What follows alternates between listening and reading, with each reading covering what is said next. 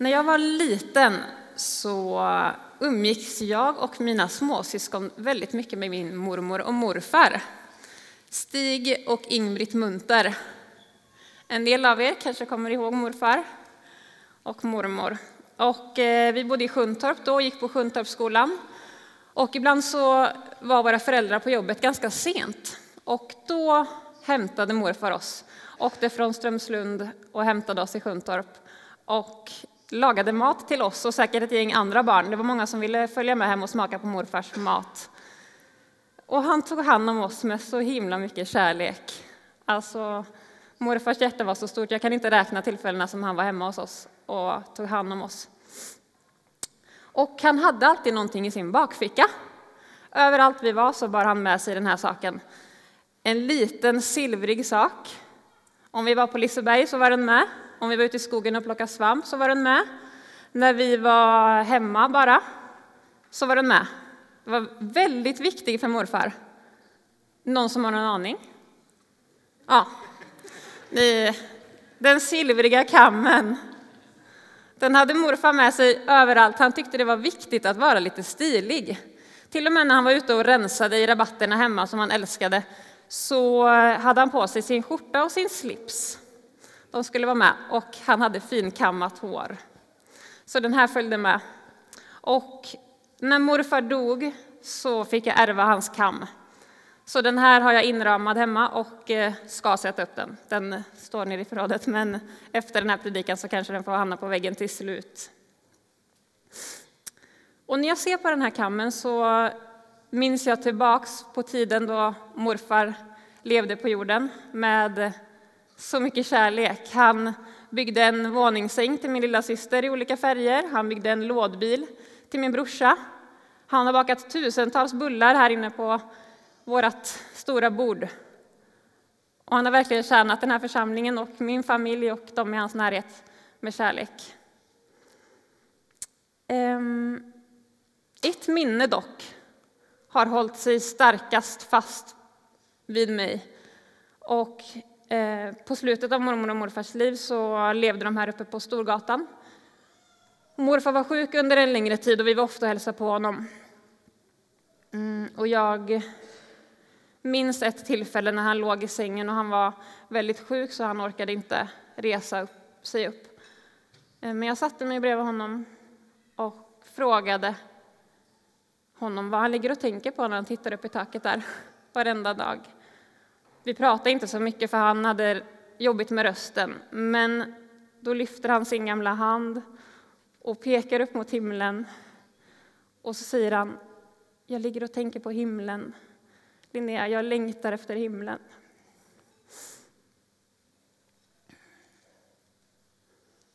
I Filipperbrevet 3.20 så står det, vi har vårt medborgarskap i himlen och därifrån väntar vi Herren Jesus Kristus som frälsare.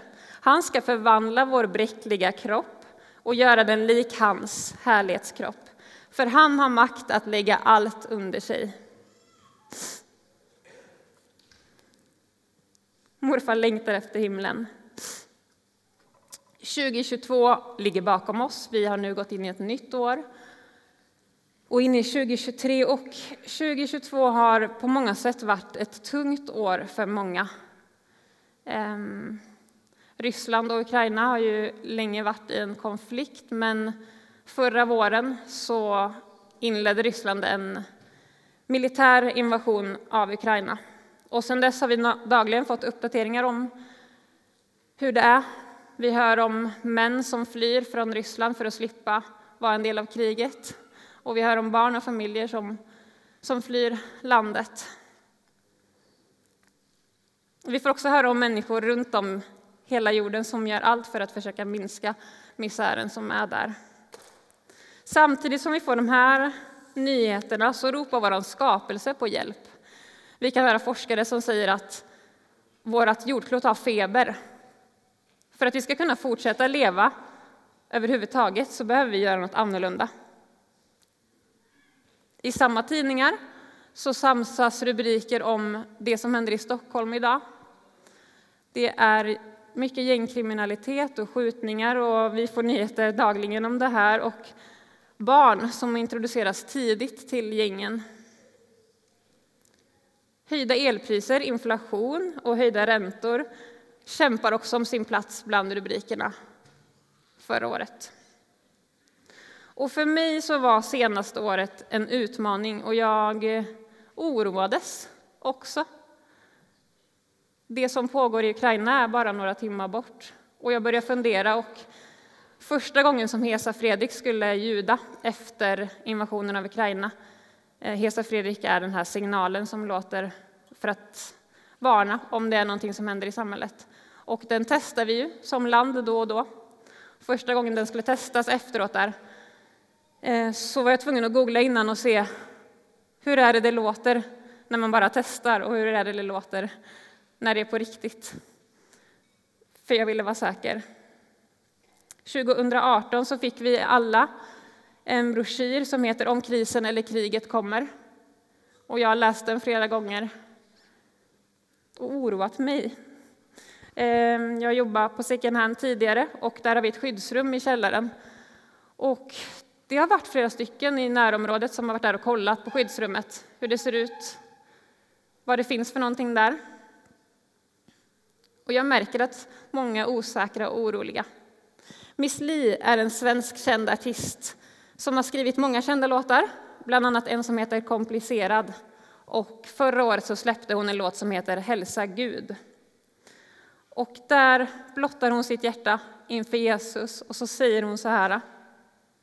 Jag behöver hjälp. Kan du hälsa Gud att jag behöver lite framtidstro? Någonting som ger mitt arma hjärta lite lugn och ro. Sorry att jag stör, men världen är ju helt körd. Vi behöver bara lite hopp, lite mindre krig och svält och fattigdom och hat och sånt. Varför är man här om livet är en enda misär? Efter det här året så behöver Miss Li och jag och säkert ni, vårt land och världen, lite framtidstro och lite hopp. Och i höstas, någon kväll när jag inte kunde sova, så öppnade jag min bibel och så läste jag psalm 121. Jag lyfter mina ögon upp till bergen. Varifrån ska min hjälp komma? Min hjälp kommer från Herren, han som har gjort himmel och jord. Inte ska han låta din fot vackla. Inte slumrar han som bevarar dig. Nej, han som bevarar Israel, han slumrar inte och han sover inte. Herren bevarar dig, Herren är ditt skydd på din högra sida. Solen ska inte skada dig om dagen och inte månen om natten. Herren ska bevara dig från allt ont, han ska bevara din själ. Herren ska bevara din utgång och din ingång från nu och till evig tid.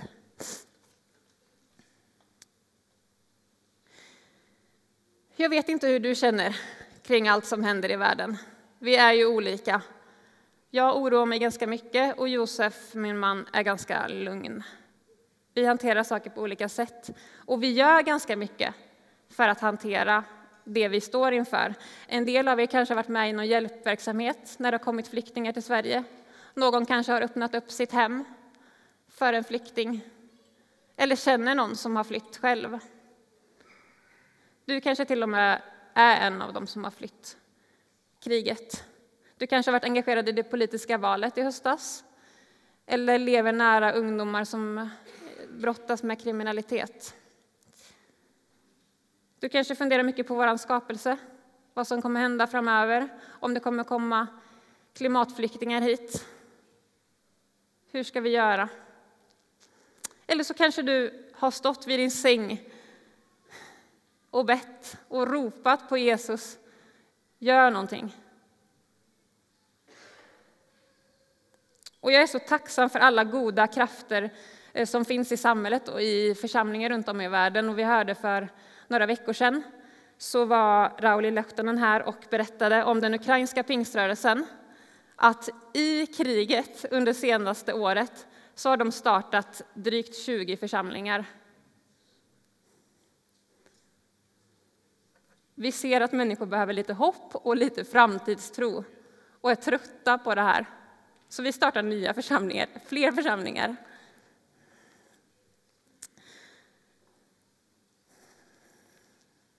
Och jag vill jättegärna vara en del av den goda kampen och tala om hopp när det ser ut som det gör. Stå vid den svages sida, ta emot flyktingar, ta hand om vår skapelse och be, självklart. Det finns så mycket som, som vi säkert vill tillsammans. Men det är svårt att lova att snart är kriget över. Snart mår skapelsen bra. Vi som församling kan inte, kan inte lova det.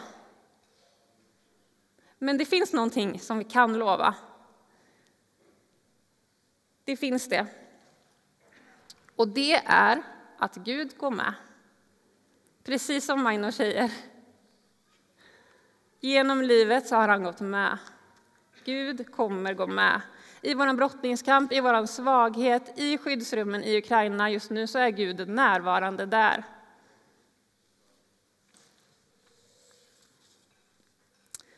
Precis som jag läste i Salteren så står det han som bevarar Israel, han slumrar inte och han sover inte. Herren bevarar dig och är ditt skydd. Herren är ditt skydd på din högra sida. Och Jörgen har ju pratat flera söndagar om att Gud vill möta med oss idag. Gud vill möta med oss idag.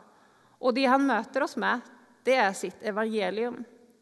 En Gud som sände sin son till världen, som föds i Betlehem och sen lever på jorden, dör på korset för din och min skull. Och inte bara det, utan han besegrar döden och uppstår igen Allt för att ge dig och mig gemenskap med honom, idag och i framtiden.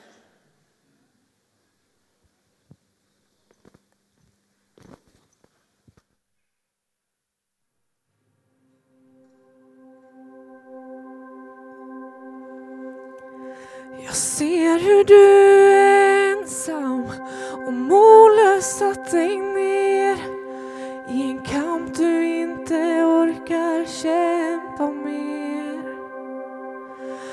Om du inte får falla in i Jesu armar, vems armar ska du då falla i?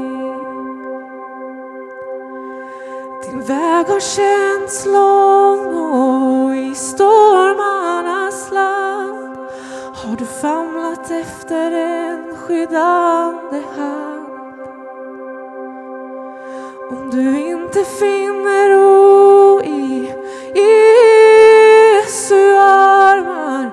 vems armar ska du då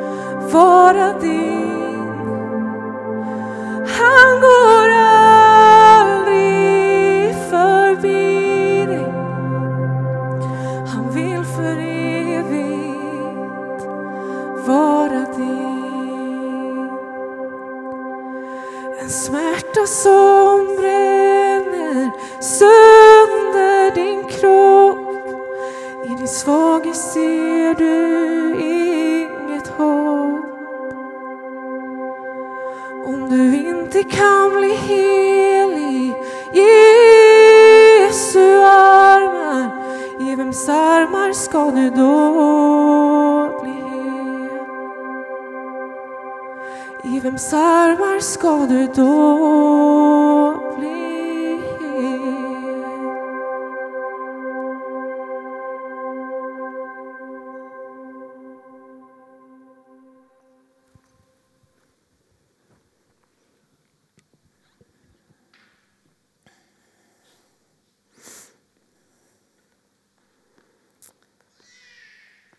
Det är den här guden som Miss Li adresserar i sin sång. Hans armar som vi får bli hela i. Och jag tror att hon talar för ett helt samhälle när hon sätter ord på sin längtan. Jag behöver lite framtidstro, någonting som ger mitt arma hjärta lite lugn och ro. Det kan Gud komma med. Och det är inte bara just nu som vi får lägga oss ner inför honom i hans famn, i hans händer, utan vi kan få vara där hela livet och i evigheten med honom. Det är inte bara kortsiktigt. Han ger oss inte bara frälsning en stund nu på jorden, utan Jesus dog för att vi skulle ha evigt liv. Och Jesus har till och med i historien besegrat döden. I Första Korinthierbrevet 15, vers 53-55 så står det så här. Detta förgängliga måste kläs i oförgänglighet och detta dödliga kläs i odödlighet. Men det förgängliga är klätt i oförgänglighet och det dödliga klätts i odödlighet. Då uppfylls det ord som står skrivet. Döden är uppslukad i seger.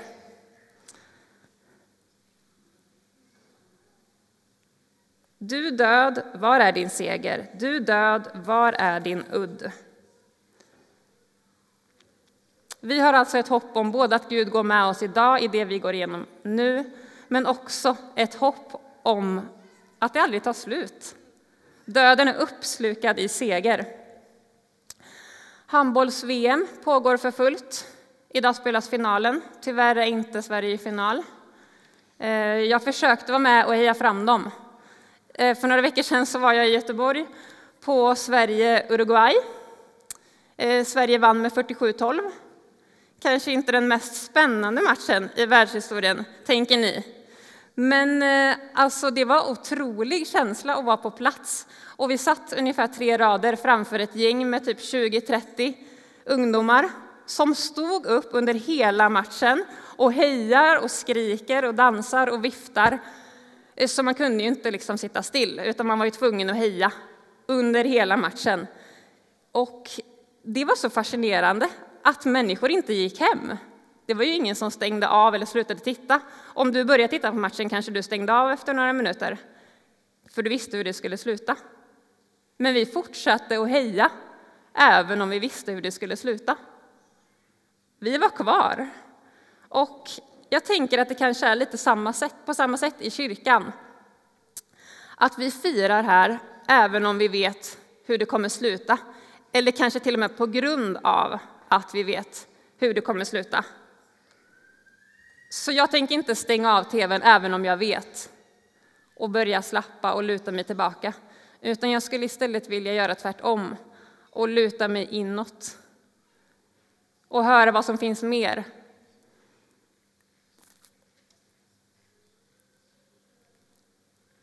Luta mig närmare den där guden som morfar gick bredvid i livet, som till och med höll ända in i döden. Den Gud som har besegrat döden på korset och slutligen kommer besegra döden för evigt. I Jesaja 25.8 så står det så här. Han ska utplåna döden för evigt. Det är ju kaxigt. Och en bok i Bibeln som eh, poängtera poängterar det här lite extra är ju Uppenbarelseboken. Hela boken riktar sig till en kyrka och troende som lever i en pressad tid, förföljelse om man inte tillbad kejsaren. Och då är budskapet genom hela Uppenbarelseboken till liksom Bibelns sista verser att Jesus har segrat. Han segrar på korset och han kommer en dag besegra döden för evigt. Jag kan, sa tidigare att vi inte kan lova Eh, att kriget snart är över. Eller att klimatkrisen inte kommer vara någon kris. Men det här är vårt hopp. Jesus Kristus. Framtiden ser ljus ut. I Uppenbarelseboken 21, vers 4 så står det han ska torka alla tårar från deras ögon. Döden ska inte finnas mer och ingen sorg och ingen gråt och ingen plåga. för det som förr var är borta. Det får vi gå in i det nya året med. 2023 får bli ett hoppets år. Och vi får fortsätta be för de människor som lider och fortsätta att sträcka ut armarna så mycket vi bara kan. Men också fortsätta berätta om vårt hopp som vi har upplevt. Och den här kammen som jag har fått ärva av morfar kommer jag fortsätta att titta på och minnas tillbaka om den han låg där. Och det enda han tänkte på var himlen. Tänk att det höll. På dödsbädden så kanske man kan tänka att det är oro och en väldigt svår tid. Och morfar ligger och längtar efter himlen.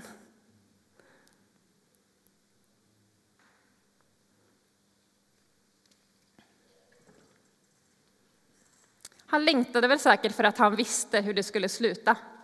Det skulle inte sluta här uppe på Storgatan.